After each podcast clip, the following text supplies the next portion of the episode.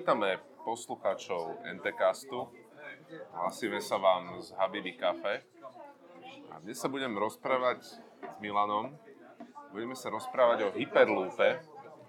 A teraz e, to bude zábavné, lebo som si nezapamätal, že čo všetko sa Milana môžem spýtať a čo sa nemôžem spýtať.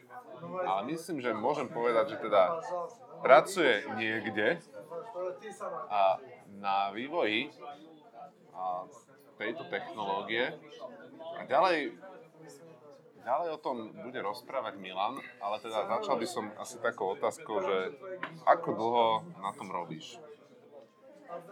No, takže vítajte, som Milan. A ako povedal už Kubo, pracujem na vývoji Hyperloopu a dnes sme sa tu stretli, aby som porozprával čosi o koncepte Hyperloop ako takom. Hej. Samozrejme, ako už naznačil Kubo, nemôžem rozprávať o tom, vlastne, čomu sa ja v práci venujem, ale môžem rozprávať o koncepte Hyperloop, keďže to je idea ako taká, to, dá sa povedať, že open source, popularizovaný Elonom Muskom, de facto ide o nápad, ktorý je starší ako 100 rokov, hej, takže vlastne tí sci-fi autory v minulosti o, tý, o tomto koncepte už vtedy snívali, ale vtedy na to ešte neboli technológie. No a teraz už na tieto technológie máme. A myslím si, že ide o pomerne zaujímavú technológiu, ďalší uh, typ dopravy. A myslím si, že za tým veľmi veľa zaujímavej technológie, o ktorej sa ideme porozprávať. Dobre, ale odpovedz mi prosím ťa na tú otázku, že ako dlho Áno, to som zabudol. Prepač.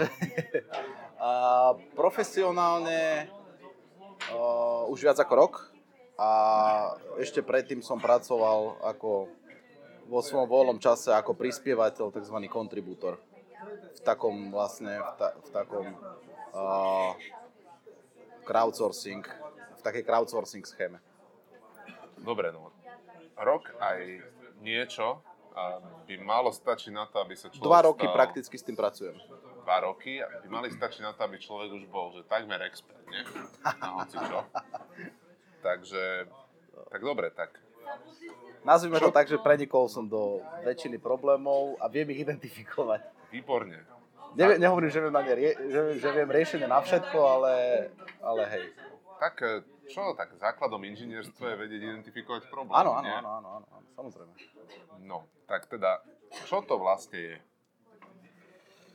Dobre, takže hm, ako som už povedal, vlastne koncept Hyperloop spopularizoval uh, Elon Musk a to je on je v Kalifornii niečo ako taký polovoch, hej, ho tam strašne uznávajú títo technologickí uh, nadšenci.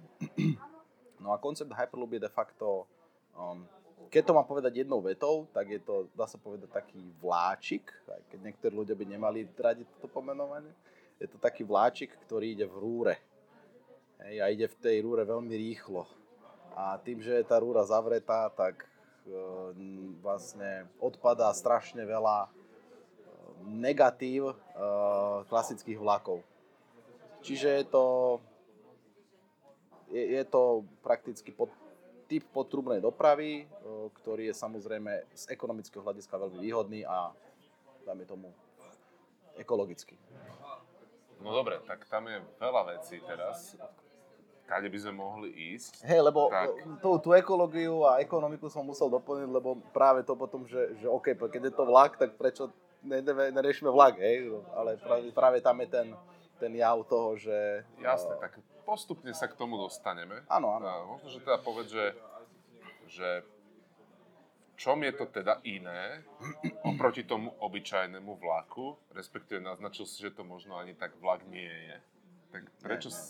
si to nazval vlakom, keď to teda vlak Aby si to vedeli ľudia predstaviť, hej, že keď, keď z, ja, ja aspoň razím tú teóriu, že keď, keď ľuďom predstavujem niečo nové, tak sa to snažím priblížiť niečo, k niečomu z reálneho života.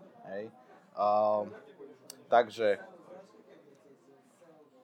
k tvojej otázke, že čo to teda je, v čom je to iné, to je akože dosť komplexná otázka, lebo práve keď popíšeš, že čo je, v čom je to iné, tak už máš celý ten popis toho konceptu No výborne, Hyperloop. výborne. Tak ako však môžeme ísť postupne, tak ako, že, že vlak chodí po kolajniciach. Sú tam nejaké kolajnice? na čom jazdíme, hej. A tým, keď, keď, keď chceme zvyšovať rýchlosť uh, nad tie, dajme tomu, maxima, ktoré v súčasnosti máme pri rýchlost, rýchlovlakoch, To je Tak. uh, to je už nad tých 300-400 km za hodinu, už, už, už uh, začínajú problémy. Uh, Aké problémy? Alebo čo, čo, čo je s kolesami. S kolesami. no je, proste to budenie je už dosť, dosť veľké. Uh, proste, že to kvázi tie kolesa začínajú búchať. Uh, treba, uh, hej, lebo vlastne není možné vytvoriť dokonale rovnú kolajnicu.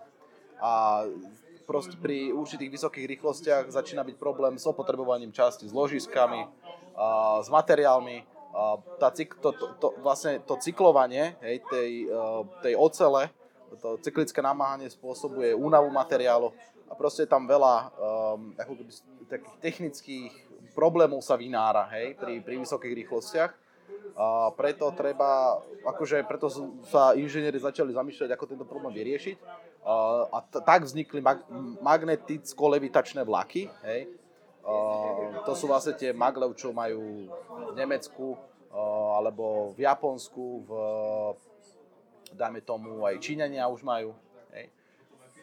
To je vlastne, že, že pri určitej rýchlosti ten vlak nadletí, no on, on pri malých rýchlostiach má kolieska, hej, ale pri určitej rýchlosti proste vzletí a e, proste levituje na nejakom magnetickom vankuši. A týmto vlastne, tým, že má bezkontaktný, um, bezkontaktné uloženie, hej, tak dokáže ísť veľmi rýchlo.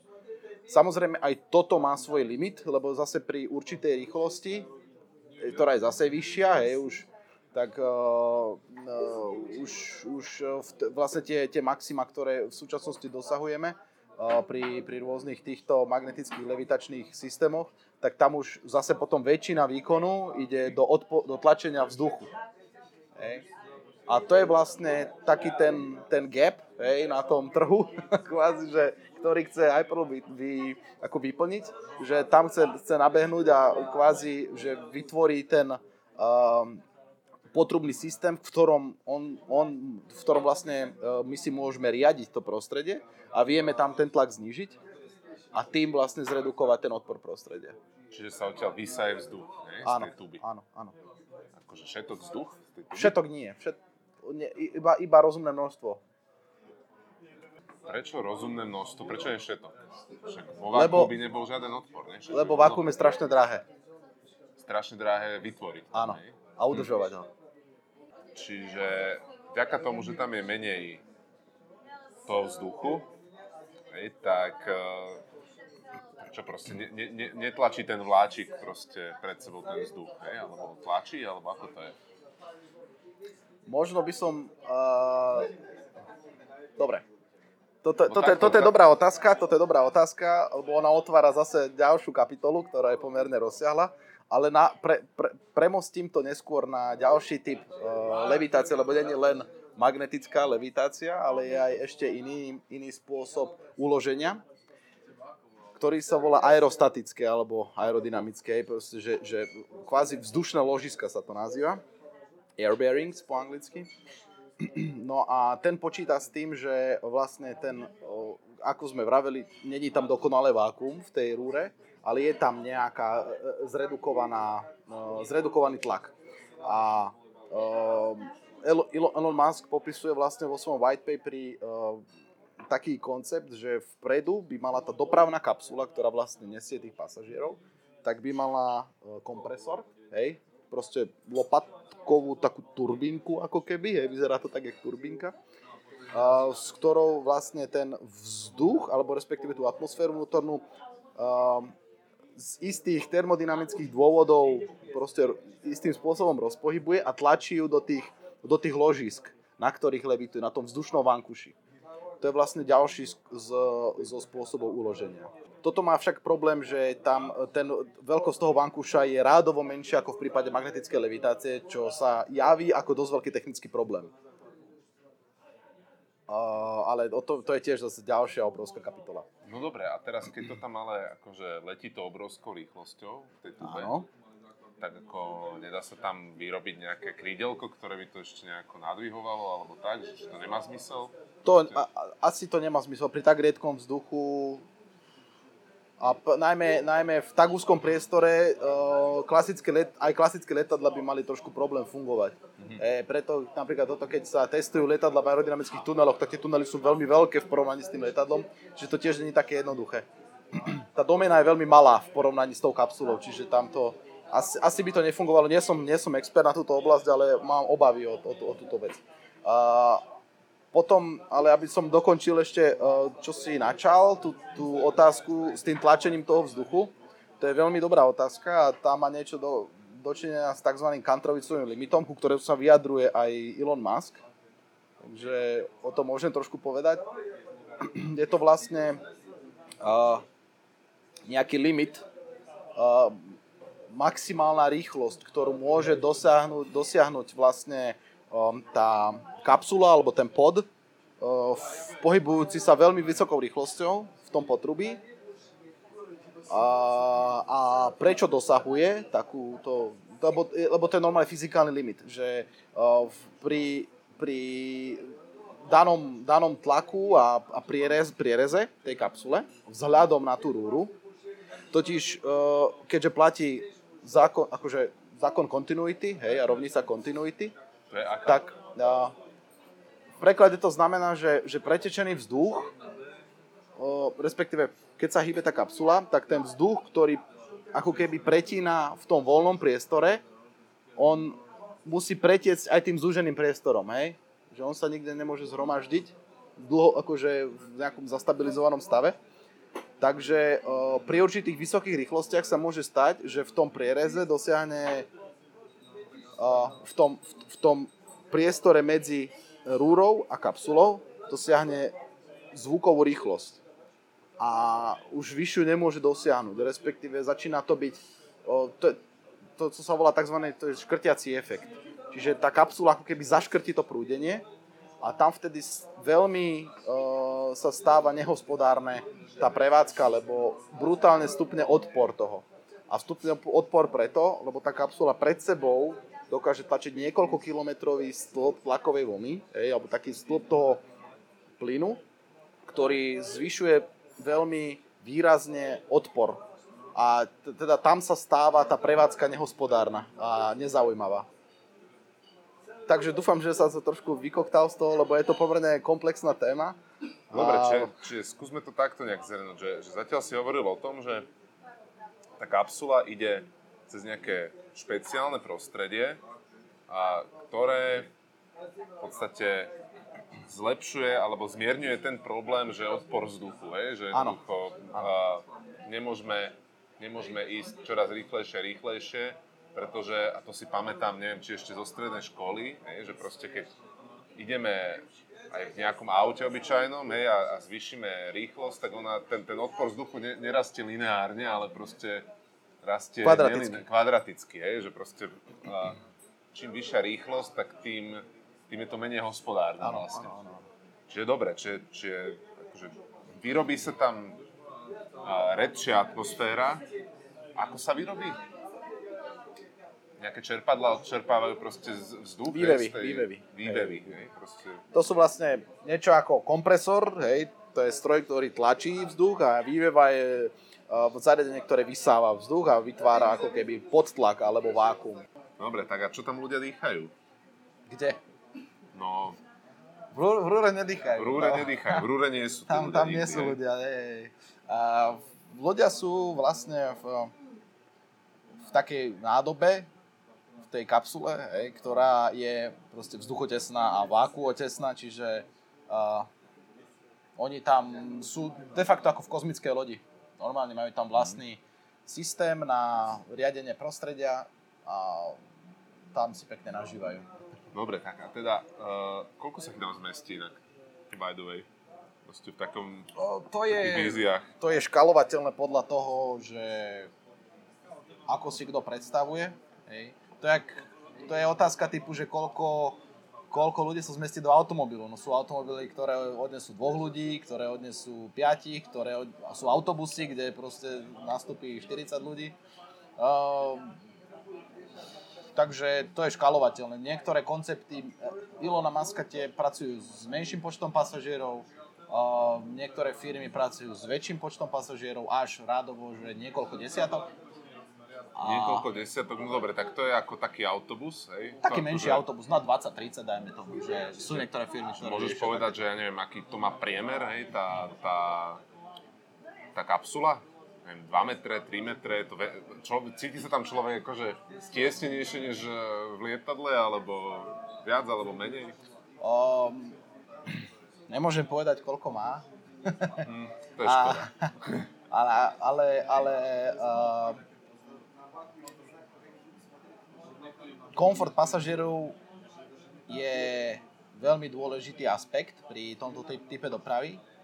A to z niekoľkých dôvodov. Jedna vec je tým, že to chce konkurovať lietadlu a e, vysokorýchlostným vlakom, čiže to musí byť komfortné pre pasažierov. A za druhé aj ľudia, ktorí tomu, že, že uh, sú, sú v takomto prostredí, ktoré je akože môže u niektorých ľudí vzbudzovať strach, hej, že hýbu sa takou rýchlosťou. Klaustrofóbia, ale aj to, že idú proste takou rýchlosťou a podobne, tak môže to v nich vzbudzovať nejaké také momenty, že proste sa nemusia cítiť, cítiť dobre, takže pre, akože aj z tohto hľadiska je komfort dôležitý, že to ich má ako keby upokojovať. Hej. To je preto napríklad na dlhých letoch ti stále ponúkajú jedlo. Hej. My si proste lebo to človeka ukludne naozaj, že to sú také kaďaké psychologické ťahy, že, že preto ti aj dávajú obrazovku a proste, že a dávajú ti stále jesť a, a piť, lebo proste vtedy, keď, keď sa za, zaoberáš takýmito vecami a proste zabávaš sa, tak nemyslíš na, na, na, na tú úzkosť, hej, alebo podobne. No. Dobre, tak teda čom je to lepšie ako vlaky a lietadla? To je výborná otázka. Alebo teda, dobre, skúsme to upresniť, lebo odpovieš výborná otázka na všetko ťažké, čo sa ťa spýtam. No lebo, lebo vždy, keď poviem, že to je výborná otázka, tak to znamená, že to je asi tak na pol hodinu samostatné debaty. Dobre, tak ja, ja, ja to rozdelím, hej, teda, že, že prečo to je ekonomickejšie? Dobre. Lebo prečo máte... Výhoda, výhoda, alebo respektíve tá komparatívna výhoda, hej, oproti iným spôsobom dopravy, je v tom, že tým, že tá infraštruktúra pozostáva z nejakých rúr, ktoré sú nepriehľadné, hej, a sú vlastne na pilónoch, čiže ako keby, um, jak by som to povedal, neplýtvajú krajinou, hej, neplýtvajú zemou. Čiže pod tým môžu normálne chodiť kombajny, alebo ja neviem, ľudia um, strádovať a podobne. Môže tam byť les. Môže tam byť les. Um, proste čokoľvek, hej, že vlastne tá krajina pod tým môže byť využitá. Není to taká jazva, hej, to sa aj, myslím, že v urbanizme nazýva, že to je jazva. Jak, jak keď máš diálnicu alebo vlak, hej, to máš proste okolo, okolo železnice 10 metrov na jednu stranu, to som možno ešte málo povedal, vysokorýchlostné majú viacej, proste 20 metrov na jednu stranu, 20 metrov na druhú stranu, nič, vysoké ploty, keď máš, keď máš niekde pri lese, alebo vysokorýchlostné železnice, čo sú, jak TŽV a spol lebo tam keby aj ti prišla nejaká zvera, alebo čo to by mohlo, to, ja sa nechcem predstaviť, čo by sa stalo, kebyže to, to trafi nejakého jelenia, ten vlak, čo ide proste 300 plus, hej. Na magnetický vankušok. A ešte na magnetický vankušok, to, čo by porobilo, no to, to radšej nechcem uvažovať nad tým. A uh, proste, uh, čiže, čiže tá infraštruktúra je kvázi pozdvihnutá, čiže dnes ako keby uh, umožňuje stále využívanie tej zeme pod tým. Nevytvára žiadne také tie, tie bariéry na zemi. A samozrejme vytvára aj pomerne veľké alebo, alebo zaujímavé možnosti pre obnoviteľné zdroje energie. Hej? Napríklad solárne panely na vrchu, alebo ja neviem, vzdušné elektrárne v niektorých krajinách. A najmä, najmä v týchto krajinách, ktoré sú také slnečnejšie, napríklad preto to prichádza aj z Kalifornie asi, to je pomerne slečná krajina, slečný štát v USA, tak tam vlastne počítajú s tým, že dokonca by celý ten Hyperloop systém mohol byť energeticky neutrálny. priam by mohol až energiu dodávať do gridu. Hej? Že priamo by bol akože energeticky pozitívny. Lebo keď si to naozaj zoberie, že, že na tej dĺžke, keď si predstavíš solárne panely, tak oni naozaj to dokáže generovať zaujímavé množstvo energie. Ako je to u nás, nerobil som tieto prepočty, ani, ani neviem o takých, takže to neviem sa úplne kvalifikovane vyjadriť. No dobre, a teda fajn, čiže, čiže tie prevádzkové náklady si vyžadujú vlastne čo? Vyžadujú si tú energiu, ktorá sa, ktorá sa vkladá do odsávania toho vzduchu a, a poháňania toho, tej kapsule. A tu si celkom dobre vystihol. O čom sme sa vlastne ešte nebavili, že ako to bude, ale to si nechám na, na neskôr. Ešte mi povedz, že v čom je to teda ekologickejšie? To je taktiež dobrá otázka. Ekologickejšie je to v tom, že ten systém je uzavretý. Hej. Čo má samozrejme aj ďalšie implikácie z hľadiska, dajme tomu, a, bezpečnosti, hej? lebo samozrejme potom vplyvy, a, vplyvy počasia, nečistôt, prachu, alebo ľudí, zvierat a takýchto náhodných udalostí sú výrazne zredukované takmer na nulu. Hej, čiže máš dokonale uzavreté prostredie čo znamená, že ani, ani vlastne nič sa nedostane von hej, do, do prírody z toho. A, a samotné využívanie tých obnoviteľných zdrojov energie alebo elektrickej energie ako takej je proste v samé o sebe ekologické. No určite, oproti, oproti dieselovým týmto... Vlakom, alebo teda lietadlám, hej? Určite áno. Uh, dobre, teda aké to vlastne má byť rýchle? Čo ja v porovnaní s tými lietadlami, lebo teda tie vlaky je jasné, že tie, tie sú určite pomalšie, hej, tie také tradičné, alebo aj menej tradičné, ale stále tradičnejšie než toto. Áno, áno. Ale čo tie lietadla teda? Ďalšia výborná otázka, lebo akože že lietadlo ako konkurencia Hyperloopu je pomerne častý argument. A a veľmi správny, ale v, v skutočnosti ono, lietadla majú napríklad, nie sú moc rentabilné na veľmi krátke trasy. To, je, to je práve problém, že, že um, napríklad lietadlo Bratislava-Košice je pomerne problematická záležitosť, lebo viacej času stráviš na letisku ako, ako cestou. A samé o sebe je to také, že skorej to musí byť dotované a neviem, kadejaké takéto veci Uh, už neviem, či vôbec sa ešte vôbec lieta z Bratislavy do Košic.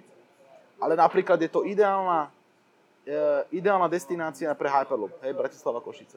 Lebo to už je do tých, dáme tomu, 600 km, možno až do 1000, hej. To sú vzdialenosti, ktoré pre lietadlo nie sú zaujímavé.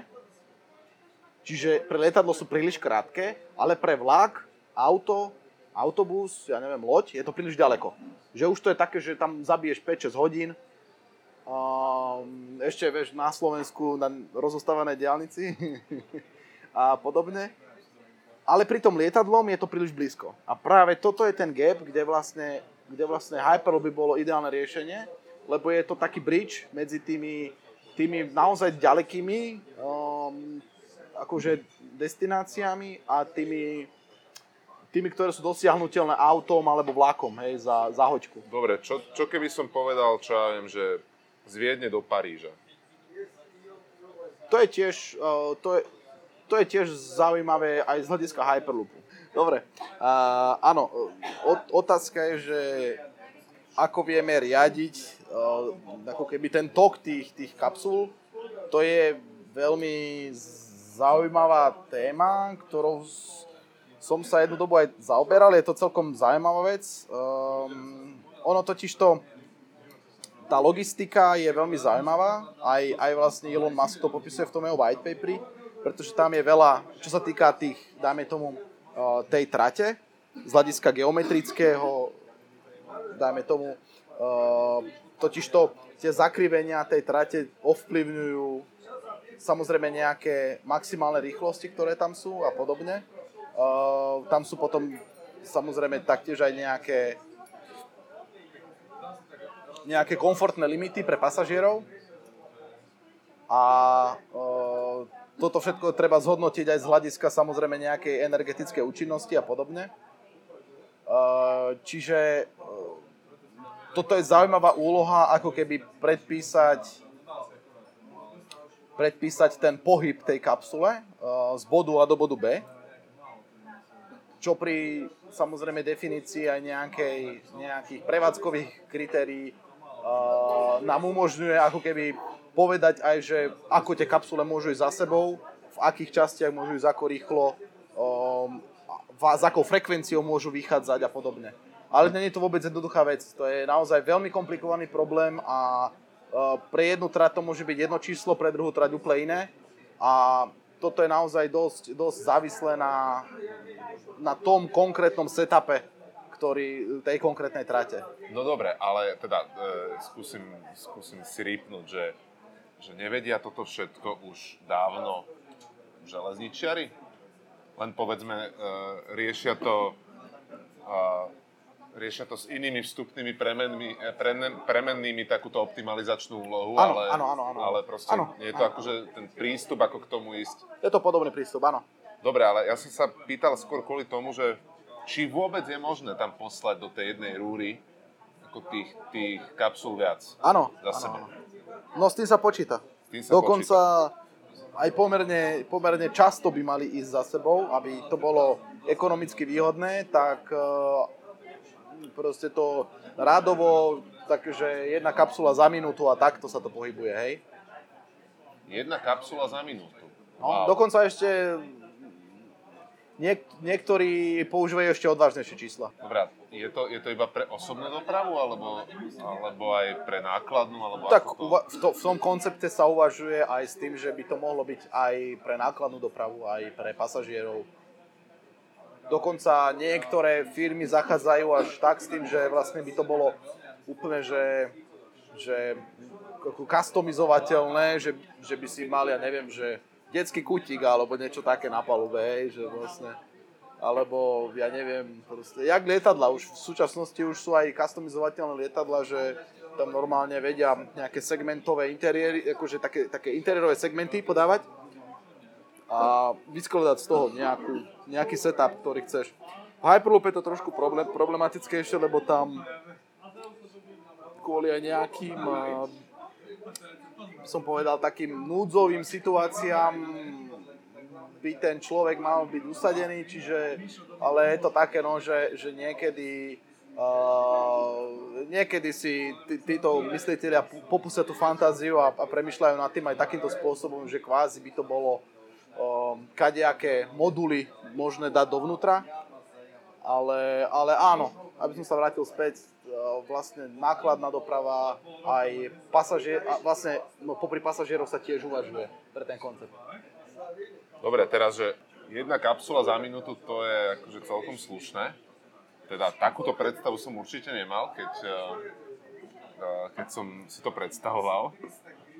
A, ale napadla ma iná vec, že, že sú tam možné nejakým spôsobom, teraz to poviem asi hlúpo, ale výhybky?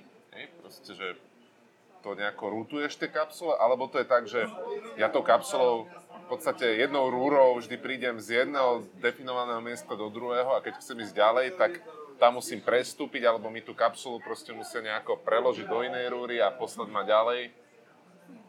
To je veľmi dobrá otázka, na ktorú nemôžem odpovedať. Nemôžeš. No tak dobre, ale ja by som teda povedal, a nemusíš mi na to nič odpovedať, že asi, asi by to bolo teda táto druhá možnosť, lebo teda e, asi mám stavbu predstavivosť na tú prvú možnosť. No. No dobre. Je to zaujímavá téma, áno, súhlasím s tebou. A veľmi komplikovaná. Dobre, a prečo tí ľudia vlastne musia byť usadení? Kvôli limitom na zrýchlenia. To je, to je, to je logická vec um, a to, to nie je žiadne tajomstvo. Je úplne iné, uh, úplne iné dovolené zrýchlenia máš, keď stojíš, napríklad um, vo vlaku alebo neviem, v autobuse. Uh, úplne iné zrýchlenia, akože že ťa dokážu položiť na zem, hej, ako keď sedíš. A, a toto je prakticky s tým, že, že síce máme akože v teórii, hej, o, máš v tom v tej rúre ako keby dokonale riadené prostredie, ale môže sa stať niečo v tej kapsule predtým, musíš zastaviť, hej. A to zastavenie môže byť docela prudké. Samozrejme nie je také, aby ľuďom ublížilo, hej. Ale a tam je vhodné, aby tí ľudia sedeli. Samozrejme, nemusia sedieť, dá sa to riešiť rôznymi spôsobmi, o ktorých nemôžem hovoriť, ale, ale je to tiež veľká téma, ktorá sa rieši, ale je to riešiteľné. Dobre. Napríklad japonské vlaky, myslím, Shinkansen tie majú dokonca, že tie majú scenáre, to je vlak, v ktorom môžeš sa prechádzať, hej, ideš na záchod, ideš, ja neviem, si niečo kúpiť do reštauračného vozna, ale uh, oni majú napríklad um, taký model, akože takej predikcie uh, zemetrasení, lebo to zemetrasenie to by zničilo celý ten systém a oni vedia, ja neviem, dve minúty predtým, že bude zemetrasenie. Oni na to majú modely, že oni na základe nejakých uh, nejakých vibrácií v zemi vedia povedať, že za dve minúty príde zemetrasenie tak oni hneď zastavia všetky tie vysokorýchlostné vlaky a e, prečkajú zemetrasenia a potom ich znova rozbehnú. To je Čiže... super, že, že zrovna v krajine, hej, kde, kde je toľko zemetrasení, hej, žije národ, pos... ktorý, ktorý proste si neodpustil a tie rýchlostné vlaky si postavil. Hej, presne tak, presne tak. Ale všetko je riešiteľné, že to môžeme dať potom neskôr takú tú debatu o tých e, hejteroch na internete, ktorú si občas akože dosť užívam, keď to čítam, lebo keď e, čítam také tie veci ohľadom toho, že prečo Hyperloop nie je reálny od, od, od akože pri všetkej úcte ľudí, ktorí s tým nepracujú, tak uh, mi to príde také roztomilé celkom. Lebo, lebo samozrejme oni sa snažia nájsť nejaké problémy, ale väčšinou tie skutočné problémy od tých ani netušia, lebo tie práve prichádzajú z, eh, keď sa tomu človek dlhšie venuje, tak potom naozaj tam sa vynárajú problémy, ktoré sú technického charakteru, samozrejme sú riešiteľné, ale nie sú zrejme ako keby z povrchu. Hej? No, eh, na to je najlepšie riešenie to proste postaviť a potom sa... Áno, to je pravda. Potom na, tom, na tom pracujeme. A, dobre, tak nehovorili sme zatiaľ vôbec o tom, ako sa to poháňa, tá kapsula teda. Ja som si prečítal v tom white paperi, že to je niečo, čomu sa hovorí lineárny motor. Je to niečo také, čo sa tam používa? Áno, áno, áno. Pohovor o tom niečo, že čo to teda je. No, o, kvázi lineárny motor nie je nič iné ako klasický rotačný motor, ktorý rozrežeš a rozvinieš do roviny. Hej, je to... Elektromotor, ale... Áno, elektromotor, elektrický motor. Keď si predstavíme, že čo je to rozvinúť do roviny, hej, keď si predstavíme rotačný motor, elektromotor, ktorý, dajme tomu, ja neviem, asynchrónny motor, keď rozrežeme ten stator, hej, to je taký ten, ten vonkajší medzikruh, hej, no, a, a ako keby ho výstreme do, do do rovného papiera, ako zvitok ho otvoríme, a tak získame ako kvázi stator, ktorý položíme na trať. Hej. Takto vlastne aj Elon Musk uvažoval, že on vlastne rozvinie um, na ten, ten, ten motor a dá ho na trať. Hej. V princípe ono to vyzerá, ono to je de facto ako keby to sú rad elektromagnetov za sebou, za sebou hej. To sú um, kvázi niečo na spôsob... Lineárneho urychlovača častíc. Nie, chcel som povedať, že keď v, v kovošrotoch majú tie magnetické uh, tie, tie, čo to je, na, tie, tie prídavné zariadenia na konci tých, tých, tých hydraulických manipulátorov a t- tam vlastne na to oni chytajú ten, ten železný šrot, tak to, oni tiež, to je vlastne elektromagnet, to je ocelové jadro, okolo ktorého je navinutý, navinutý medený drôt, proste pustia cez to prúd, stane sa z toho magnet a chytajú železo, hej. A teraz presunú to niekam, vypnú prúd, železo spadne. Prakticky hen to funguje analogicky. Hybe sa tam v strede nejaká, nejaký rotor, nazvime to tak, hej. Aj keď to je... Asi Aj keď nerotuje to, nerotuje. to, no, nerotuje to. A, a vlastne a, pohybujú vlastne riadeným spínaním a vypínaním a, tých, tých cievok sa vytvára nejaké magnetické pole pohybujúce, ktoré vlastne pohybuje tým, tým rotorom. Čiže ten pohon nie je v tej kapsule, ale je v podstate v tom tuneli. To je jeden z konceptov. Samozrejme, dá sa to aj obratiť. Môžeš, Aha, jasné, že by, môžeš že by, mať že motor. by v tej kapsule bol, bol, boli tie, tie elektromagnety a tie by sa proste Áno, zapínali áno. a vypínali. Dá sa to riešiť aj tak, ale potom musíš nosiť celú tú energiu so sebou. Hej, Čiže jasné. ti preťažuje potom kapsulu, má veľa batérií v sebe a podobne. Čiže takto, takto by to bolo tak, že vlastne tie, uh, tie elektromagnety by boli v tej tube rozmiestnené a vlastne využívali by presne tú energiu z toho prostredia, tú slnečnú alebo tú, tú veternú a proste tou sa poháňali. A teraz tie, tie Áno, kapsule... práve, práve v tom je tá logika, že keď máš tie solárne panely na, tej, na, tej, na tých rúrach, tak oni, uh, oni kvázi ti živia tú propulziu, ten pohon. Hej? A uh, vlastne ty potom kapsula kvázi sa iba nesie. Uh, takže to je jedna z tých, z tých vecí. No a uh, toto má, ešte ja by som možno dokončil tú predchádzajúcu tému a nadviazal na ňu, že samozrejme to riadenie toho motora je veľmi závislé na vlastne komforte pasažierov. Hej. Samozrejme, um, človek nemôže zrýchlovať ľubovoľnou, uh, ľubovoľným tempom, lebo prakticky to je vlastne ako druhá derivácia polo je, je, je zrýchlenie. Hej. A existuje ešte taká vec, to je vlastne, volá sa to, že jerk po anglicky. Je to tretia derivácia polohy a to je vlastne uh, ako keby správanie sa zrýchlenia v čase, ktoré tiež nemôže byť skokové, lebo človek vlastne potrebuje mať ako keby reakčnú čas, reakčný čas na, na svaloch, hej, že proste keď na teba začne pôsobiť nejaká sila zrýchlenie, tak ty vlastne musíš sa ako keby, tvoje svaly musia zaťať sa, hej, a, a začať pôsobiť protisilou. A e, na toto sú samozrejme tie štandardy. Je to, je to štandard na aplikácii, a akože de facto aplikuješ tie štandardy, ktoré sa aplikujú vo vlakoch alebo v električkách a dajú sa aplikovať samozrejme aj pre Hyperloop. Ľudia sú tí istí, aj fyzika je tá istá, takže uh, na to sú samozrejme štandardy, čiže je to vyriešené. Toto sa potom aplikuje aj do motorov, samozrejme tie sa potom riadia s, tým, s týmto ohľadom. A je to, lebo, tie, lebo jedna, jedna ešte vec, tie elektromotory sú totiž veľmi potentné, hej? oni sú schopné ublížiť až tým ľuďom, to máš jak v elektromobiloch. V elektromobiloch musia mať normálne hardwareové, uh, v, v elektromobiloch má, jak Tesla a podobne, má, musíš mať softwarovo vyriešené to, že aby tá, ten pohon neublížil tým ľuďom na palube. Oni naozaj to môže sa stať, že, že proste zalomí ti krk a neviem, si ublížiš. Takže Náhodou príliš dupneš. áno. Z toho vychádza, že či tam vôbec e, je nejaký vodič. Šofér toho. To nemôže zase povedať. Asi aj môžem. S vodičom sa tam neuvažuje. Vodičom sa neuvažuje, no. To už myslím, že aj kon, v, vlastne v tom white paperi Elona Muska tam, uh, tam, tam je vlastne, to je Čo automatizovaný by tam systém. robil? V tej rýchlosti asi ani moc veľa toho by nena- nenarobil. Mm, Jasné, no však tej rýchlosti Lebo nemá kam vlastne, uhnúť, hej, proste. Nemá kam uhnúť, br- dupnúť na brzdu vie aj nejaký automat. Hej. No dobre, a tak teraz dobre, zase mi povieš, že to nemôžeš o tom rozprávať, ale keď tam tých kapsul proste jazdí viacero, tak No. no.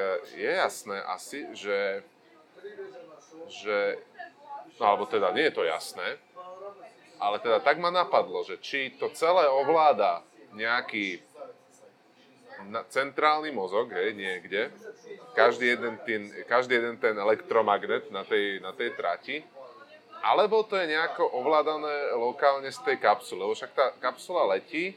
A ona potrebuje, aby, aby sa aktivovali tie, tie elektromagnety v jej bezprostrednom okolí nejakým spôsobom.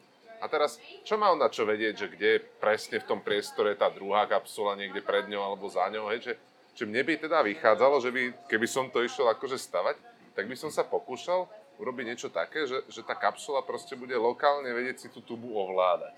Hej? Ale teda napadá ma zase kopec ďalších problémov, však to, keď ona sa hýbe tak rýchlo, tak nadvezovať tam nejako to spojenie mi príde, že celkom bizár, tak potom, potom si tak hovorím, že počkať, že to nemôže byť takto, že to tam proste musí reagovať tá tuba zase na tú kapsulu. Asi, že to je jednoduchšie, nie? Uvažuješ nad tým veľmi dobre, a... ale nemôžem o tomto rozprávať. Nemôžeš o tom rozprávať, lebo zase, čo? Na, na, tom, na tomto nepracujem, ale, ale uh, mám kolegov, čo sa tomuto venujú a, a nemôžem o tomto rozprávať. Ale je to zaujímavá téma, máš pravdu. Dobre, tak, tak skús aspoň toto povedať, hej, že či, či v tom celom sú väčšie tie problémy strojárske alebo mechanické, alebo tie problémy toho riadenia. Hej. Či už teda nejakého softverového, alebo mohli by sme sa baviť aj o inom type riadenia. Aj keby som odpovedal, nemohol by som to ďalej rozvinúť, takže nebudem sa k tomu vyjadrovať. Aj bože. Lebo toto je, to sú, to sú A silné toto veci. akože dobre, že keď, keď o 10 rokov sa budeme o tomto rozprávať, to už sa bude dať o tom baviť. Hádam, hej. Možno už aj skorej. No dobre. Možno už tak o 5 rokov by sme sa o tom mohli pobaviť. To dobre. To dáme tak také repete potom. teraz, teraz otázka ďalšia, že kedy, kedy sa odvezieme konečne? Toto je veľmi toto ťažká slúbiť? otázka, ktorá, ktorá, táto otázka nie je vhodná pre inžinierov. Toto je pre, pre, pre marketingový tím. Toto. No ale sa Lebo- potom budú pýtať tých inžinierov. To akože nás neošáliš. to keby sa nás pýtali, je dobre. A, takže kedy sa odvezieme, no uvidíme. No, Ono totiž to, na to je taký ten, ten legal framework, hej, a že keď, keď chceš dať nejakú žijúcu bytosť do nejakého dopravného zariadenia, ktoré sa pohne z bodu A do bodu B a nemá ho to zabiť, tak e, za tým je docela veľa práce, ktorá je nielen že inžiniersky náročná, ale aj, by som povedal, tak certifikačne náročná a zabera veľa času. A ja by som veľmi rád slúbil nejaký termín, ale neviem ho slúbiť. Mm. Ne- ne- Nechcem pokračovať v tejto téme, ale, ale myslím si, že možno do tých 5 rokov by možno niečo mohlo byť. No dobre, tak uh, skús nejako popísať v takomto type projektu, že aké, aké, aké sú vôbec tie fázy toho vývoja, hej? že od toho konceptu až, až po to nasadenie, lebo Tak te- te- ten, ten de facto, sa to nazvať nejak produktový manažment alebo vývojový manažment, de facto to je univerzálna vec, ktorá sa potom prispôsobuje nejakým tým odvetviam, ale v softverovom inžinierstve je veľmi podobná ako v strojnom inžinierstve. Taktiež všetko na začiatku začína požiadavkami, lebo toto je téma, o ktorej sa pomerne dá rozprávať, si myslím. Hej, na začiatku mm, proste človek snaží vyšpecifikovať tie, ako som povedal, požiadavky, čo je terminus technicus, hej, pre znalých. Uh, čo tiež není úplne jednoduchá vec, to je polovica vývoja je správne zadefinovať požiadavky, hej, tak, a eh, vydestilovať my, my, my v softverovom inžinierstve to občas berieme tak ako na lavačku, že, že však eh, to sa dospecifikuje cestou, hej, akože v takom tom agilnom vývoji, hej, ale to predpokladám, toto nie je ten prípad. A v strojnom inžinierstve to nie je ten prípad. Tam práve, že uh, v softverovom inžinierstve totiž to uh, vieš, že či máš, ja neviem, proste kapacitu X alebo Y, je pomerne malý rozdiel, hej. Možno kúpiš o jeden sever navyše, alebo ja neviem, niečo, proste zvýšiš výpočtový výkon niekde, zvýšiš nejaký bitrate, ja neviem, čo si. Ale akože sú to samozrejme relatívne jednoducho škálovateľné veci. Hej. To je de facto aj sila softwarového inžinierstva. Hej. Že tam, tam prakticky niektoré veci sa dajú zväčša pomerne jednoducho upravovať. A ak aj nie, tak e, potom to vieš nejako obísť. Alebo, alebo ti požiadavky upravíš. U nás je to trošku komplikovanejšie pri tých hardverovejších systémoch, lebo tam tá škálovateľnosť samozrejme je možná, ale je drahá.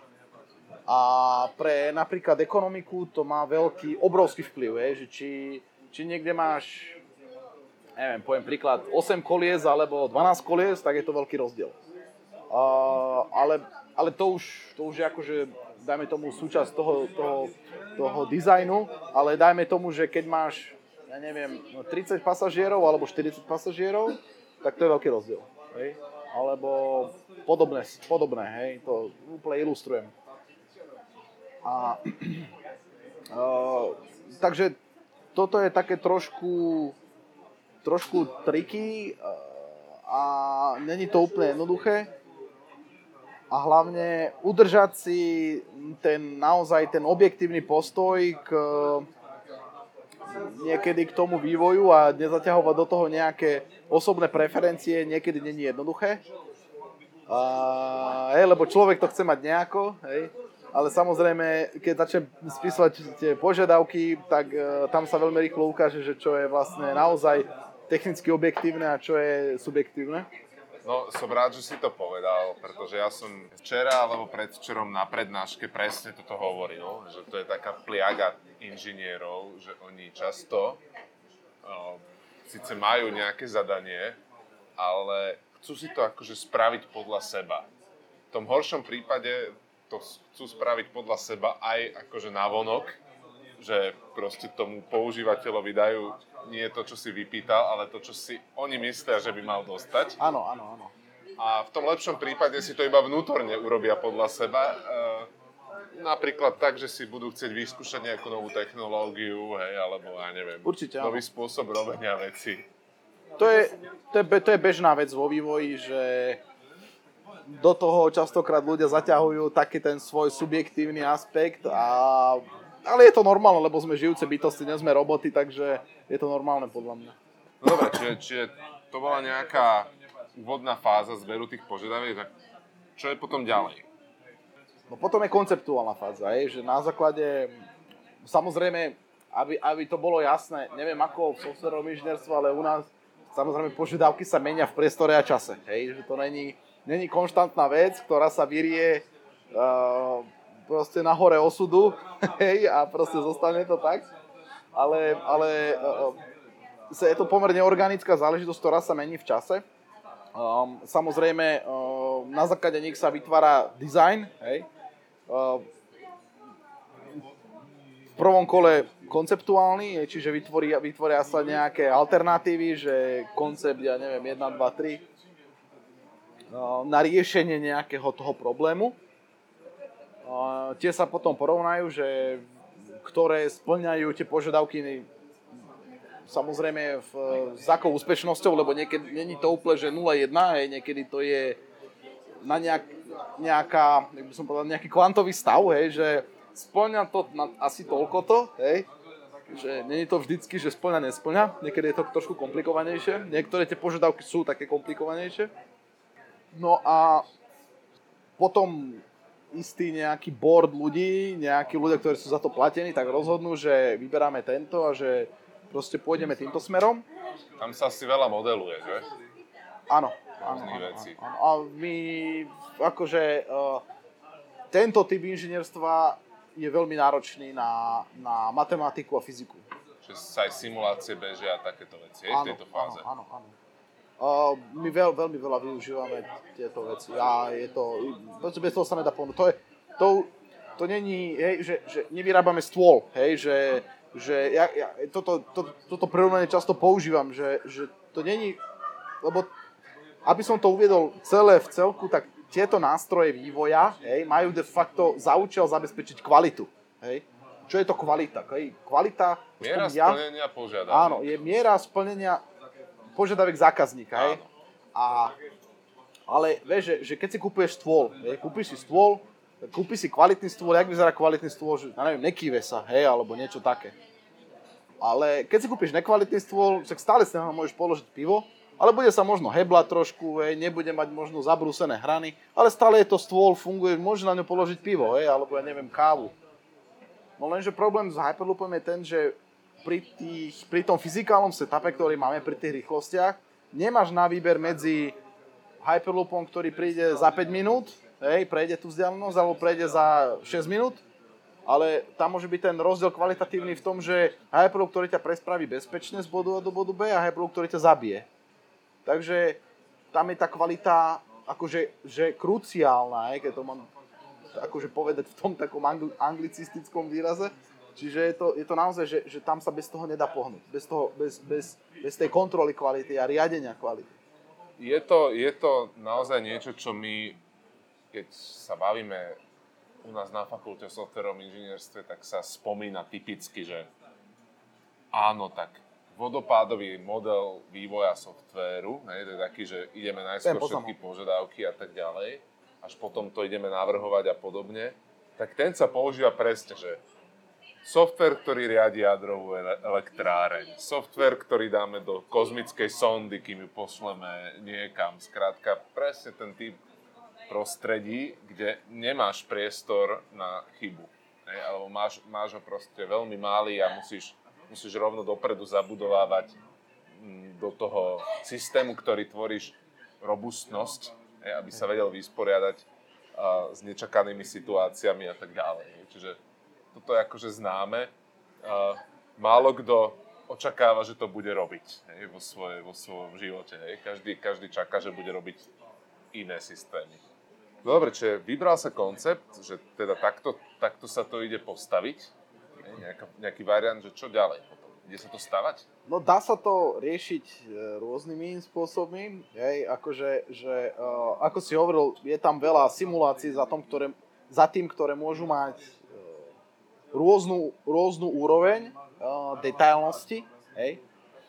Samozrejme, tá úroveň detailnosti by mala kopírovať úroveň zrelosti toho dizajnu, hej, že nebudem riešiť úplne nejaké veľmi, veľmi, veľmi detailné javy na úrovni konceptu, lebo proste on to, ona nemá, nemá ambíciu riešiť tento typ detailov. Zbytočne drahé a akože asi, asi by som aj, sa aj tak netrafil hej, do, do toho, čo by som potom robil. Presne tak, presne tak. Lebo ve- veľa tých parametrov toho konceptu sa ešte mení potom neskôr. Šmare, ja toto potom pustím našim študentom. Ja, to toľko poučných vecí. Ale uh, proste naozaj ten, ten vývoj je pomerne živá, taká, by som povedal, premenlivá vec. To není vôbec, že to je nejaká konštanta teraz, ak sa to, že, to, že nejakým smerom sa to presne uberá. Niekedy sa aj dojde časom, že to proste, že nemusí to tak byť, hej. Uh, že možno naozaj budeme, lebo môže sa vynoriť, občas sa to stáva, že sa vynorie nejaká iná požiadavka, hej. A to je potom problém. Uh, môže byť, nemusí, No, čím neskôr, tým horšie. A čím neskôr, tým horšie. Áno, to je to, že ten, ten, sú aj na to diagramy, ktoré popisujú, že kedy, kedy, kedy čo má aký vplyv na cenu čas, v čase. Uh, takže áno. Uh, ale, ale v princípe uh, po, po vybratí konceptu samozrejme sa pracuje na, na zvyšovaní zrelosti toho dizajnu, čiže dajme tomu, že máme nejaký systém produktov, hej, ktoré na seba nadvezujú, lebo my, ne, dajme tomu, že v prípade projekt, ja neviem, projektu typu Hyperloop nemáš iba jeden systém, že nejaká aplikácia, dajme tomu, lebo v softwarovom inžinierstve, dajme tomu, vytváraš nejakú aplikáciu na Android, hej. Ale môžeš mať, ja neviem, napríklad nejaký, nejakú sériu aplikácií, ja neviem, jak má Google napríklad, hej, ktoré napríklad majú nejakú interoperabilitu a, a medzi sebou musí to hrať jak, jak orchester, hej. A uh, tam, tam sa vynára ten jav, že ako keby tá zrelosť toho dizajnu musí byť, by mala byť ako keby rovnaká, dajme tomu, v eh, tých rôznych, v rôznych podsystémoch, hej. Uh, v- Možno v softwarovom dizajne to není také, to není také triky, ale v strojnom dizajne to docela je také, že, že tam vlastne jedna časť by nemala predbiehať výrazne druhú. Wow, no tak toto je, ne? to musím povedať, že fakt e, u nás v softwarovom inžinierstve si môžeš dovoliť mať rôzne, rôznej miere vernosti rozpracované časti toho softvéru. Tomu hovoríme, že fidelity. Hej. A, a jednoducho, dokonca sa to podporuje, hej, že, že niečo máš rozpracované oveľa viacej ako niečo iné. To je vlastne princíp tomu, toho, čo my, čomu my hovoríme iteratívno-inkrementálny vývoj. Hej, iteratívno, že áno, že každú vec navštívime viackrát a spresňujeme ju, ale ten inkrementálny znamená, že môžem veci postupne až pridávať. A toto, čo hovoríš ty, mi príde, že tam tá inkrementálnosť je neprípustná, hej? že proste iteratívnosť áno, že proste spresňujem postupne tie veci, ale akože musíš, musíš vždycky udržovať čo, čo najpodobnejšiu úroveň tej, tej zrelosti. U, u nás fidelity znamená niečo iné, u nás, lebo ja pracujem aj na modelovaní a simuláciách a, a tam, tam je fidelity je uh, ako keby uh, detailnosť toho modelu. Áno, hej? to sedí, to sedí. A uh, my skôr používame také, že maturity, ako keby zrelosť dizajnu, že tá je, tá by mala byť čo najviac homogénna hej, v, tom tvojom, v tom tvojom produktovom strome a všetky tie podsystémy by mali mať čo, čo najpodobnejšiu, samozrejme to je, to je ilúzia, vždycky niekto musí vyskočiť, hej, že nikdy ako keby nenárastú všetky naraz, hej, že vždycky nejaký vyskočí, ale nemal by byť veľký rozdiel medzi, medzi tou zrelosťou toho dizajnu systému 1 a systému N, hej. A práve kvôli tomu, že oni medzi sebou majú nejaké závislosti, hej, a uh, ak aj jeden predbehne tie ostatné, tak to môže byť problém, dosť veľký. Lebo vtedy, vtedy napríklad môžeš dojsť na to, že aby si ten, ten rozdiel te, tej zrelosti dobehol s tými ostatnými systémami, môžeš dojsť na to, že, že to není možné. Ale už spätná operácia není možná, lebo, lebo ten systém už je tak na popredu, že sa, ako keby sa vraciaš naspäť v tej, v tej zrelosti, aby si ho upravil natoľko, aby bol uh, kompatibilný s ostatnými systémami, že si vyplýtval strašne veľa roboty na, zvyšo, na to, tú, to zvyšovanie tej, tej zrelosti, na tú inkrement, ten, ten inkrementálny vývoj. A to je akože, stáva sa to občas, nehovorím, že u nás, ale stáva sa to, ale je to, je to nežadúci jav, je to proste plýtvanie peniazmi a, a, a zdrojmi. Jasné, a teraz dobre, nemusíš odpovedať, ako je to, lebo to, to pravdepodobne nepovieš, ale teraz, keď si predstavím, že toto treba dodržiavať pri veľkom projekte, kde pracuje veľa ľudí, kde tá robota je rozdelená akože do, do menších oddelení, aby sa to dalo vôbec zvládnuť. A teraz medzi nimi udržiavať tento typ synchronizácie, to asi musí byť dosť ťažké. Je to veľmi náročné.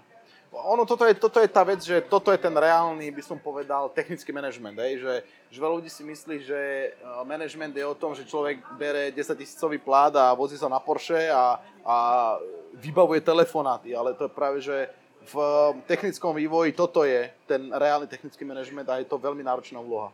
No dobre, čiže, čiže v podstate aktuálne sme vo fáze rozpracovania toho konceptu aj do nejakej akože povedzme, že fyzickej podoby. No, čo ešte zostáva vlastne k tomu, aby... aby... Toto je také cvičenie z... Áno, áno, aby, aby sme to spojaznili. Aby sme ne? to spojaznili. Akože, neviem, čo všetko môžeš povedať, tak aspoň, že či, či už... Tak zatiaľ sa bavíme v takej rovine, dajme tomu toho produktového vývoja, takže to sú to nie je nejaké tajomstvo. Uh, samozrejme, asi možno nebudem úplne nebudú vám úplne cudzie termíny, že verifikácia, validácia. No to teda nie. To, to tiež na, hneď na druhej prednáške točím študentom do hlavy. Že, že, že na, na určitej úrovni proste človek začne si verifikovať, že naozaj ten, ten jeho design uh, splňa tie požiadavky jej pomocou nejakých, nejakých ver, verifikačných plánov a podobne. A potom už keď uh, to je na úrovni, dáme tomu nejakých subsystémov alebo tej takej virtuálnejšej úrovni, a potom samozrejme je aj, napríklad v strojnom inžinierstve je v tom dosť rozdiel medzi verifikáciou a validáciou. Hej. Uh, validácia už býva aj taká, že naozaj nejaký field test alebo niečo podobné, že, že sa naozaj niečo testuje, trhajú sa veci, búcha Postavíš sa. to, hej. Naozaj, áno, áno. Napríklad uh, môžeš validovať, ja neviem, poviem príklad, validuješ možno nejaký nosník alebo nejaký materiál, hej, že, že to utiahne toľko niečo, tak normálne to uchytíš do nejakej trhačky, roztrhneš to, odmeriaš, aké napätia tam boli, uh, aké sily tam pôsobili a povieš, že to splňa, nesplňa tie kritéria, ktoré ty si si zadal v tom dizajnovom procese. Tak teraz povedz, že už aj validujete? O tom nemôžem rozprávať. No jo. Tak dobre, tak už, už aspoň ako nejaké fyzické modely vzniknú, alebo teda toto povedz, že, že má vôbec zmysel takéto niečo si vymodelovať v malom? Hej, proste, že to máš v obývačke, alebo, alebo teda v nejakej, nejakej akože hale, škálo, hej, škálované? Akože škálované na, menšie, na menší rozmer? No, Aspoň či význam, to má zmysel. Zmysel to má. Otázka je, že či sa to oplatí a že či to naozaj vyrieši tvoje problémy lebo Nemusí to je, sa prejaviť veci. Je, je, to, je to, je, áno, je to veľmi komplikovaná téma. Proste, že škalované testy boli... Je inak na to povedať, že celá vedná oblasť, ktorá sa týmto zaoberá. Um, akože vlastne že nejak, že podobnosť, akože v rámci nejakej, by som povedal, že v tom vedeckom slova zmysle, lebo ty môžeš spraviť, dajme tomu, inak uh, aerodynamici toto riešia často, že um, kvázi uh, vytvoriť podobný model, zmenšený, ktorý odzrkadluje všetky tie aerodynamické vlastnosti toho plného modelu a na to sú naozaj veľké mozgy, ktoré na tomto pracujú. Na to sú kaďaké, sa volajú, že kritéria podobnosti, ktoré oni ako keby odzrkadľujú, respektíve zohľadňujú pri tvorbe toho zmenšeného modelu a je to veľmi náročná vec. A zabezpečiť to. V našom prípade, respektíve v prípade Hyperloopu, to je pomerne komplikovaná vec Dá sa to riešiť samozrejme aj škalovanými modelmi, ale, ale my osobne pracujeme na tom, aby sme mali vlastne full scale uh, testovaciu trať a vlastne celý full scale setup. Dobre. A čo je ešte zaujímavé možno a sme to nepovedali? O tých zaujímavých veciach bohužiaľ asi nemôžem rozprávať. To je jasné. lebo to sú veci také, väčšinou, lebo takto, že ja som už riešil kadečo a pre mňa sú tie zaujímavé veci naozaj také, že z fyzikálneho hľadiska také neobvyklé veci a o týchto neobvyklých veciach nemôžem rozprávať. Tak sa vráťme k tomu, že, že si spomínal, že bežní ľudia to hejtujú na webe, tak eh, povedz niečo k tomu. Hej, že... Áno, áno, toto je, toto je výborná téma, to je možno na samostatný podcast. Ono väčšinou tak v takom prípade ja sa, neodpovedaj. Ja, ja sa, ja, ja akože, že, a zas, asi, asi by sme sa o hodinu o tom nebavili, a možno, že aj hej, neviem. Ke, kebyže sa naozaj dobre pripravím, tak možno by sme sa aj hodinu o tom bavili, ale, ale myslím si, že dá sa tu zhrnúť pár vecami, možno taký teaser.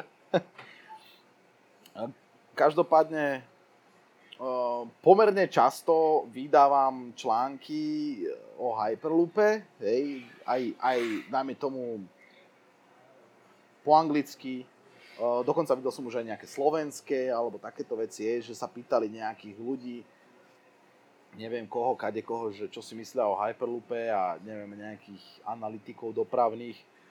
Možno, že tí ľudia sú ja neviem, dobrí analytici z hľadiska nejakého dopravného inžinierstva, ale akože toto není dopravné inžinierstvo. Akože tie veci, ktoré, ktoré na Hyperloope ľudia bývajú, akože ktoré ľudia zvyknú hejtovať, tak sú dosť technického charakteru. Že tam, tam naozaj, že, že OK, poďme sa baviť o tom. A z hľadiska toho, toho, dajme tomu, tej technickej realizovateľnosti, hej, tej feasibility, a tak e, väčšinou býva veľa kadejakých uh, námietok. Občas, keď si človek prečíta aj komentáre, tak tam tiež nejakí takíto odborníci sa zjavia. A väčšinou to býva také trošku, akože pre mňa osobne trošku úsmevné.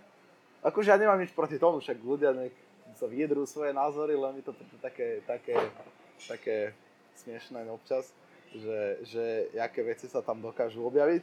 Tak dobre, tak daj príklad. Hej, áno, ne, práve som tým, niečo, chcel, chcel som to premostiť, že, ja... že dajme tomu docela často býva, že rýchlosť, hej, že to ľudské telo nie je stavené na takú rýchlosť, akože už, už akože Newton dokázal, že rýchlosť je vec, ktorá, ktorú nevieme objektívne vnímať. Teraz sa hýbeme takou obrovskou rýchlosťou, že to človek by nepovedal tým, že Zem rotuje, hej, tak sa hýbe obrovskou rýchlosťou. Jasné, ale toto mi príde ako, že, že triviálne, že tomu predsa musí každý rozumieť. Nie.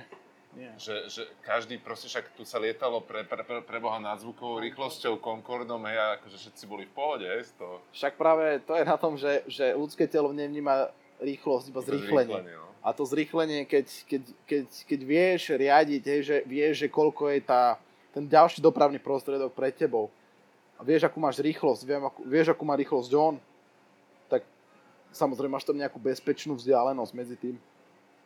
není to v ničom horšie, ako keď električka začne proste brzdiť, lebo na precestí obchádza nejaké auto, hej. Ako ja si predstavujem túto istú debatu pred tými 120 rokmi, keď vznikli prvé autá, alebo pred 150 rokmi, e, keď, keď ľudia nasadli do prvého vlaku a jednoducho tí, ktorí boli zastancovia tých konských povozov, ako tvrdili, Dokonca vtedy že... hovorili, že, to, že normálne, že ľudia neprežijú jazdu vlakom. Vtedy sa normálne takéto veci, lebo ja docela tak akože obľúbujem tie analogie historické, čo sa týka inovatívnych vecí, hej, inovatívnych technológií. A no, keď prišli prvé vlaky, tak normálne to sa hovorilo, normálne ľudia hovorili, že proste, že ľudské telo není stávané na takú rýchlosť a že ľudia zomrú vo vlakoch. Úplne, úplne smrteľne vážne. Potom, keď prišli auta, tak zase e, to dokonca neviem, či rakúsky cár, či cisár nehovoril, že, že to, to auto nikdy nenahradí koňa, že to proste, to, to je taká, že to je také proste, Pánske taká, huncúctvo. tá, také huncúctvo, že proste pre bohatých ľudí, ale že na koňa to nemá, hej, a koľko teraz máš na ulici koní, hej, veľa nie.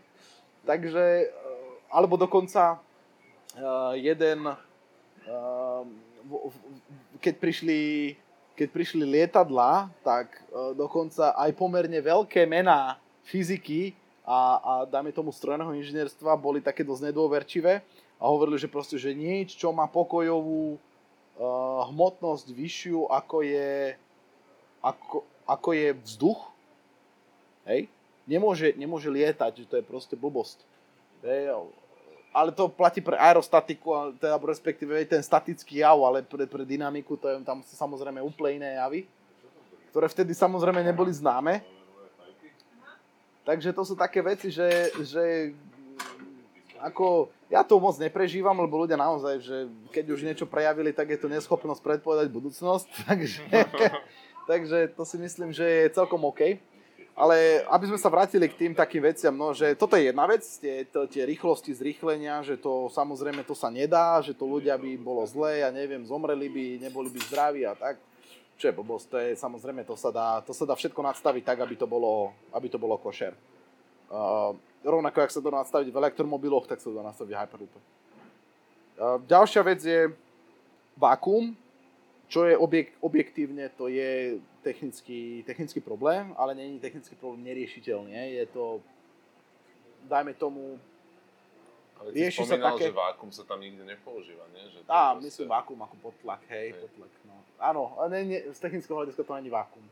No ale, ale ako existujú také nejaké kuvičie hlasy, že teroristický útok, hej, a niekto proste s bazukou strelí do tej rúry. Jasné. No a toto je docela vážna situácia, hej, že naozaj to, to narušenie toho containmentu a tá tlaková vlna zvonku oproti, dajme tomu, prichádzajúcej kapsule, to je naozaj že závažná vec. Ale... Jasné, ale rovnako dobre môžem dať nálož na kolajnice, nie? áno, Ako práve je- to, že, že alebo to je také, že alebo strelím bazúkom do lietadla, hej. No. No tak, akože, alebo, ja neviem, to sú také tie veci, že to naozaj, to, niektoré veci sú proste, to sú, to sú terminálne javy, kedy sa vieš, proste, no, že, Proste to je ako v tej Zimmermanovej hre. Jenže z pušky na cepelín nevystrelíš. A vystrelíš-li, nedostrelíš. A dostrelíš-li, netrefíš. Potom už sa len ozvalo to prdenie, ako to letelo dole. niečo také, no. Alebo, alebo že keď sa niečo stane v tej rýchlosti, že, že ja neviem, zrazia, alebo neviem, niečo podobné kapsule, takže neviem, čo sa stane, ale to je tiež, No inak To to, sa taká chcel vec. spýtať, že, že, že obojsmerné to bude? Že dve vedľa seba tie tuby? Neviem ako, my, myslím, že každá tuba je v jednom smere. No hej, že proste budú tak akože dve vedľa seba vždycky. Áno, áno, áno, áno, áno. No, ne, nemyslím, že niekto pracuje s obojsmernou tubou. No, lebo však lebo to by ne, neviem za minútu by to nešlo, nie? Akože neviem hovoriť za všetky tie- firmy, zase, lebo ako musím povedať, že na koncepte Hyperloop pracuje viacero firm na svete, nie len jedna. Je niekoľko, hej, že napočítal by si na prstoch dvoch rúk. Wow. A uh, akože neviem, či niekto pracuje na koncepte jednosmernej tuby, asi nie, lebo to stráca zmysel potom. hej, Jasné, že jasné. To je, No dobre, a teraz ešte, ešte jedna doplňujúca, že, že teda aspoň zastávky tam sú nejaké, alebo Áno. že, že zastaví a pokračuje ďalej, hej, tak, že proste Áno, idem z Viedne do Prahy cez Brno. hej, Áno, to by tiež strácalo zmysel, keby to nemalo zastávky. Dobre, tak čo je teda najvážnejšia kritika toho, čo si zatiaľ počul? Je toho viacej. Tepelná rozťažnosť je tuby, hej? nie, netriviálna, riešiteľná, ale nie je úplne triviálna, nielen, nielen tuby. Uh, totiž tá, nie, nie, nie, len tuba, vo vnútri sú nejaké ďalšie veci, hej, trať, dajme tomu, hej, a to, proste, tam, tam je tá, to už aj Elon Musk vlastne, čo má to SpaceX Competition, on má, uh, Elon Musk má taký, takú testovaciu dráhu, neviem, kilometrov či koľko má, a vlastne vo vnútri, vo vnútri uh, normálne univerzitné týmy si môžu zostrojiť vlastnú kapsulku a môžu proste ju tam rozbehnúť, zastaviť na konci a, a hrať sa. Proste skúšať si ten vývoj. No a on tam má tiež no, definované požiadavky aj, aj také, že, že, že na, ja neviem, geometriu toho a on tam tiež definuje aj, aj e, vlastne nejaké medzery na teplnú rozťažnosť. A pretože je to len rúra, hej, dáme tomu tá je ocelová, ale oni majú vo vnútri aj nejaké hliníkové časti, hej, na tú elektrodynamickú, ele- tie elektrodynamické efekty a tie sú, dáme tomu hliníkové a tie musia byť, ja neviem, tie, že, že tie majú inú teplnú rozťaž- rozťažnosť, ako tá ocel, takže je to také, že, že nie je to úplne, keď sa tam kombinuje viacero materiálov, je to pomerne komplikovaná vec. Nie, nie je to úplne triviálne.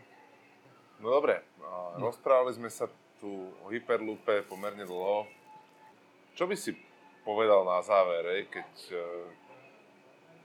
keby si to mal predať, hej, proste, keby si mal akože, keby si mal pýtať grant od, od, od, od vlády, hej, čo, by, čo by si jej ponúkol? To bola otázka, na ktorú som vôbec nebol pripravený. Ale Výborne. tak pokúsim sa, pokúsim sa odpovedať. Povedzme, že od rozumnej vlády, hej, tak akože také, čo, čo ako myslí trochu na budúcnosť a tak, že, že nie, nie, nie len banda zlodejov. Samozrejme, samozrejme. Dáme tomu, že ak, ak príjmeme tú premisu, že chceme nejaký účinnejší spôsob dopravy, ktorý bude rýchly, spolahlivý, bezpečný, tak iste ako softwaroví inžinieri viete, tak proste, že musíme vedieť predvídať, čo sa bude diať. Hej. No a samozrejme to sa nikdy nedá na 100%. Človek nikdy nevie predvídať, čo sa bude diať na 100%. To, to není možné proste.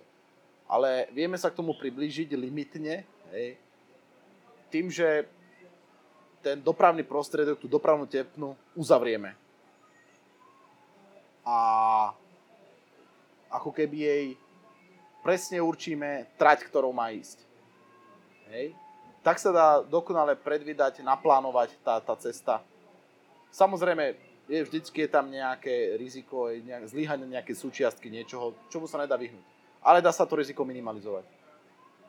A týmto je schopné ľudstvo podľa mňa riešiť veľmi dôležitú vec uh, z hľadiska dopravy a to sú práve tie nepredvydateľné udalosti, ktoré ako keby zvyšujú rizikovosť prepravy. Hej, že idem proste niekde na Donovaloch hej, a tam do mňa nabúra nejaký polský kamión alebo niečo, ktoré tam vôbec nemal byť napríklad, alebo neviem, niečo podobné. Proste nejaký stochastický jav. Áno, nejaký, nejaký jav, ktorý je, o, ktorý je náhodný, stochastický a dokáže vám skomplikovať život. A práve v tomto vidím, vidím práve tú príležitosť toho Hyperloopu, že dokáže v riadenom prostredí, pomerne dobre predikovanom, vás vie do, dopraviť z bodu A do bodu B bezpečne, ekologicky a ekonomicky hlavne. A dúfam, dúfam, že jedného dňa, samozrejme dnes je to v rovine viac menej vízie, čo nepopieram, hej, aj e, vlaky boli niekedy v rovine vízie, aj automobily boli niekedy v rovine vízie, hej, dokonca boli doby, keď aj kone boli v rovine vízie, hej, ale to už ideme veľa tisíc rokov dozadu. Ale myslím si, že je to, je to nápad hodný nasledovania a výskumu a vývoja. A pracujeme na tom, aby sme to vyskúšali a povedali, že samozrejme dávame do toho maximum, aby sme povedali, že či to je cesta, ktorá je hodná nasledovania, alebo nie. Samozrejme, možno povieme, že nie, ale aj to je príspevok, hej, že ja napríklad si myslím, že, že vo výskume a vývoji aj odpoveď nie je posun vpred, hej. Určite. Tudy ne, přátelé. Ale myslím si, že, že neexistujú v, v, pri našom súčasnom technickom stave rozvoja uh, nejaké výrazné technické zádrhely, ktoré by nás ako keby, že, že by nám znemožnili používanie tej, tohto konceptu, hej, alebo že jeho, jeho vývoj tak, aby fungoval. Uh, je to veľmi náročná integračná úloha, hej, lebo tie technológie máme len čiastkovo a dať ich dokopy je strašná robota, ale podľa mňa to možné je a ja verím, že pri poctivej práci sa to dá dosiahnuť. Viem, že to je asi veľmi ťažká otázka, ale proste by si to mohol porovnať. Lebo možno na to nevieš odpovedať, hej? Možno povieš, že to nesmieš odpovedať, hej? Ale keby si to porovnal, čo ja viem, s takým úsilím, akože dostať človeka na mesiac, hej? A teraz, nie dnes, hej, ale v tých 60 rokoch, hej, keď, keď, to, keď sa o to pokúšali, hej, že, že je to, je to väčší, väčšia vec, porovnateľná vec, menšia vec? Ja mám... Kľudne tro, povedz tro, ako trošku, subjektívny gut feeling, hej, to úplne stačí. Trošku hej. Som sa zaujímal o to systémové inžinierstvo NASA a myslím si, že toto je jednoduchšia úloha, ako dostať ľudí na, na mesiac 60 rokov. Hm, dobre, to je dobré. To som chcel počuť. dobre, a teraz úplne, úplne na záver, že že... Aj keď ak... sú ľudia, ktorí, ktorí doteraz veria, že tam človek nikdy nebol. Pochopiteľne, no, keď budú ľudia, ktorí, budú ľudia, ktorí si budú myslieť, že tie tuby neexistujú. Áno, áno, áno. To sme, to sme v, v štúdiách v Hollywoode spravili. No dobre, a teraz, že keď akože bežný človek e, bude chcieť cestovať z Viedne do teraz, že kam sme boli takí spravodliví no, do Bukurešti, no. tak uh, ako presvedčiť, že teda nech ide radšej hyperloopom než lietadlom? O vlaku nehovorím, lebo teda cesta rumunskými železnicami bude určite, akože určite scenická, áno. ale ako to by asi málo ktorý. Také slovenské, no, hej, slovenský mi ide karta poslednú dobu, takže... Nebude akože, ne, nebude na zomri o 20 rokov, že zase horel Hyperloop, hej? No dúfam, že nie, dúfam, že nie. Tak zase s tou stredovekou údržbou, čo majú v železniciach slovenských, tak to, asi ani, ani sa nečudujem. A, ale čo sa týka Hyperloopu, no, je to trošku Troš, e, akože je to zaujímavá otázka, ale myslím si, že lietadlo má stále, akože síce je to veľmi bezpečný typ prepravy, hej, ale sú tu samozrejme iné aspekty. Uh, máš tu ekológiu, akože lietadla sú brutálny producent uh, skleníkových plynov. Samozrejme.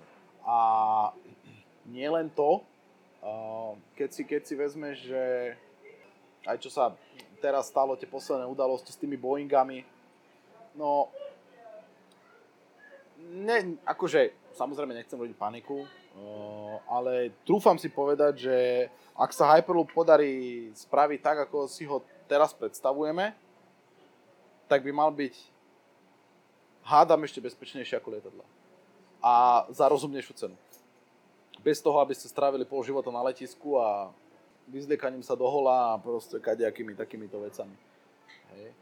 No inak toto je zaujímavá otázka a potom to fakt už utneme, že teda keď e, prídem na hlavnú hyperlúpovú stanicu v Bratislave, ktorá bude postavená, neviem, v tej starej. mohla by byť na mieste tej starej železničnej. Však je dobrá, čo doteraz nič nechýbalo. tak, že že fakt to bude trvať teda krátšie, než keď e, musím ísť e, akože na letisko do Švechatu a tam proste čakať dve hodiny, kým sa dostanem, keď sa odlepím od zeme. Áno, áno, akože s využitím moderných biometrických nástrojov sa dá pomerne rýchlo identifikovať hej, tých, tých ľudí, pasažierov, um, že toto je Fero, toto je Karol, toto je Anka, toto je Majka, hej, a uh, možno, že neviem, ľudia, ktorí cestujú prvýkrát, alebo akože na toto je tiež pomerne rozpracovaná schéma ľudí, ktorí na tomto pracujú, že ako naozaj spraviť tú prepravu bezpečnou a súčasne rýchlou, s využitím, dajme tomu, identifikácie tých pasažierov, hej, uh, ale to už myslím, že zachádzame do prílišných podrobností a do toho tiež moc nevidím, ale viem, že, viem, že tieto, tieto témy sa riešia v transportation vo všeobecnosti, hej, uh, vo vlakoch, v lietadlách, na letiskách a Hyperloop není výnimkou, hej, že ako využívať vlastne moderné uh, analytické metódy na to, že, že ako identifikovať tých ľudí a vedieť, ako zhodnotiť to riziko, že ktoré prinášajú v Číne to dovedli do úplne dokonalosti, je tam už tých nepriateľov režimu, ty už ani cestovať nemôžu. Nemôžu si kúpiť lístok. už, ty už si nemôžu kúpiť lístok. Ale, ale nie, samozrejme, akože však e, my nechceme to vôbec takto dohnať, to je, to je úplný extrém, ale, ale samozrejme na, na identifikáciu rizika uh, to samozrejme sa dá použiť. No ale hovorím, ja v tomto nerobím, neviem sa k tomu nejak úplne kvalifikovane vyjadriť, ale viem, že toto je téma, ktorá je pomerne často uh, pretraktovaná v, uh, v tých v dopravných systémoch všeobecne akýchkoľvek.